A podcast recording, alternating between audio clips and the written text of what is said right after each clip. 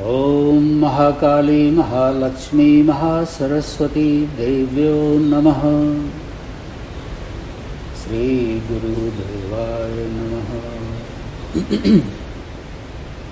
Today is Naumi, the ninth day of this timeless sacred observance of expression of our devotion to that great unknown who is beyond any name, form, gender, race, religion, color. All we know that there is something greater than us. We don't know what it is. We don't know by what name we call to call, but we know there is something higher than us.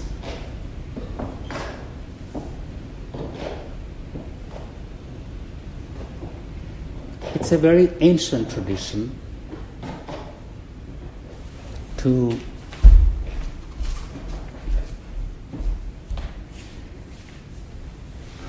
carve out little time to express the devotion.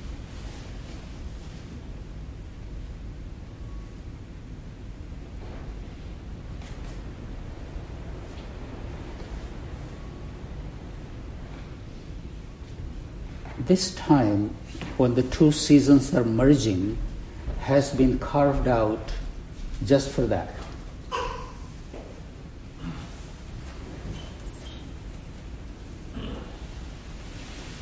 Well, we know there is something higher.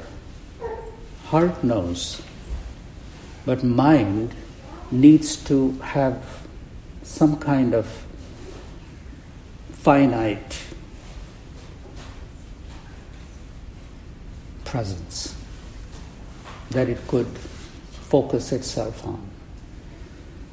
Well, so when we set out to express our devotion, we try to give a name, a form to that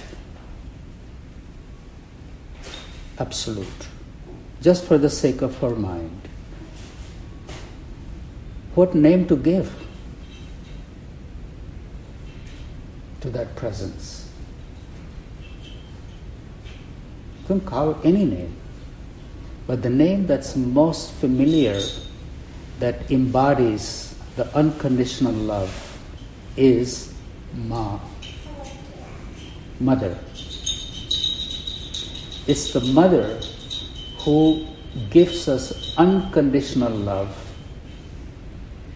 to us, at least until we learn how to say no. Then it becomes conditional.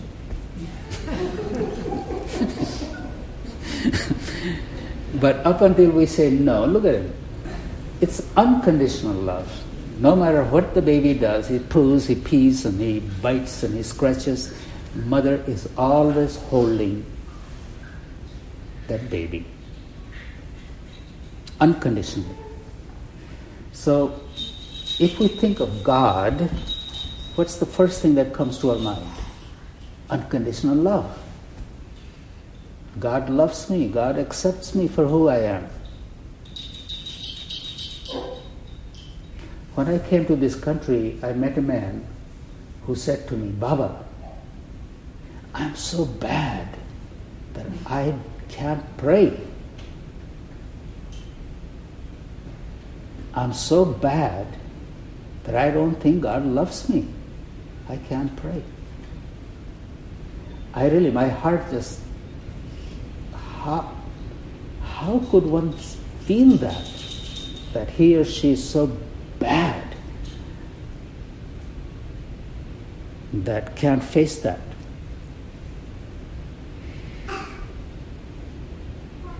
It's humans who judge good and bad. That's the difference between human and the divine. The divine goes beyond good and bad, accepts everything. That's why it's called God. Otherwise, just human.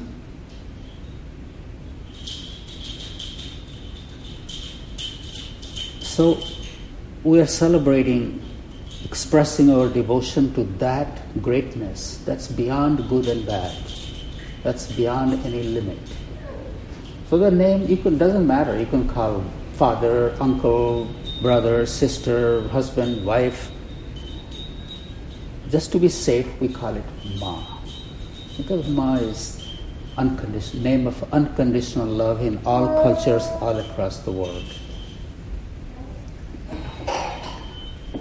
And we have been expressing our devotion in the na- with various names. Ma who removes the fear, Ma who nurtures us, Ma who gives us anything we need in the form of everything. We were born, we came empty handed in this world, didn't bring anything with us.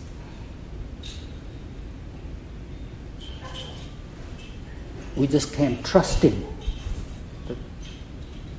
And it has been provided so far. We needed food, it came to us. We needed water, we needed love, we needed protection, it came. Maybe it didn't come from the Ma that gave birth to us, it came to us from some source. So it's a celebration of that source, the energy, the, the energy that's nurturing, protecting, guiding, giving us that.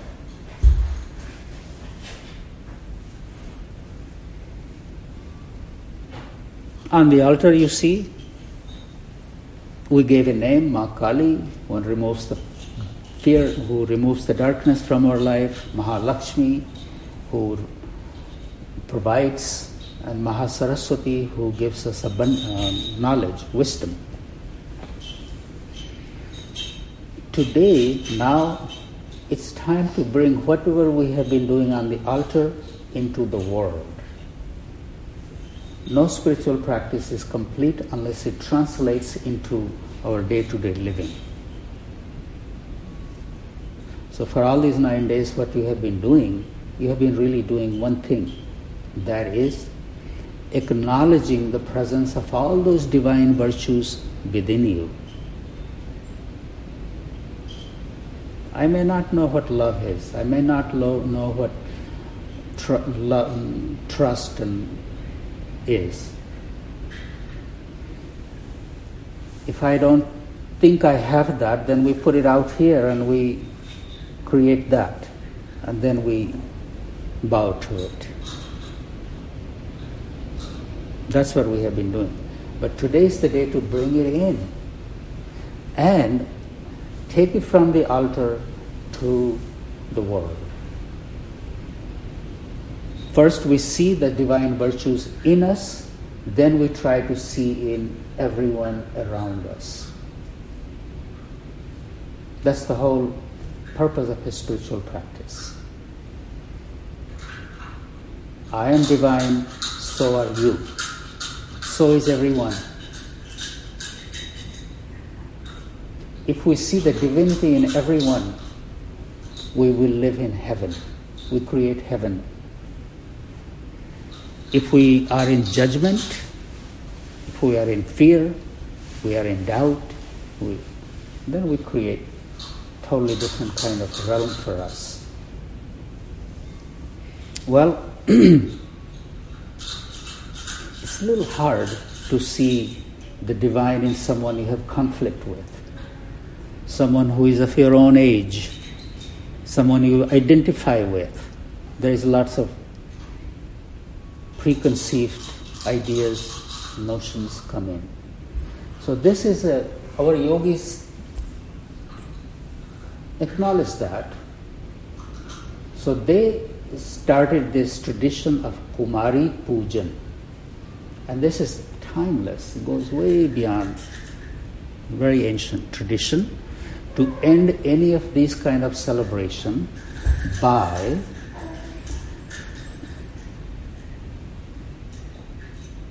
expressing our love and devotion to a human being. Otherwise, it's all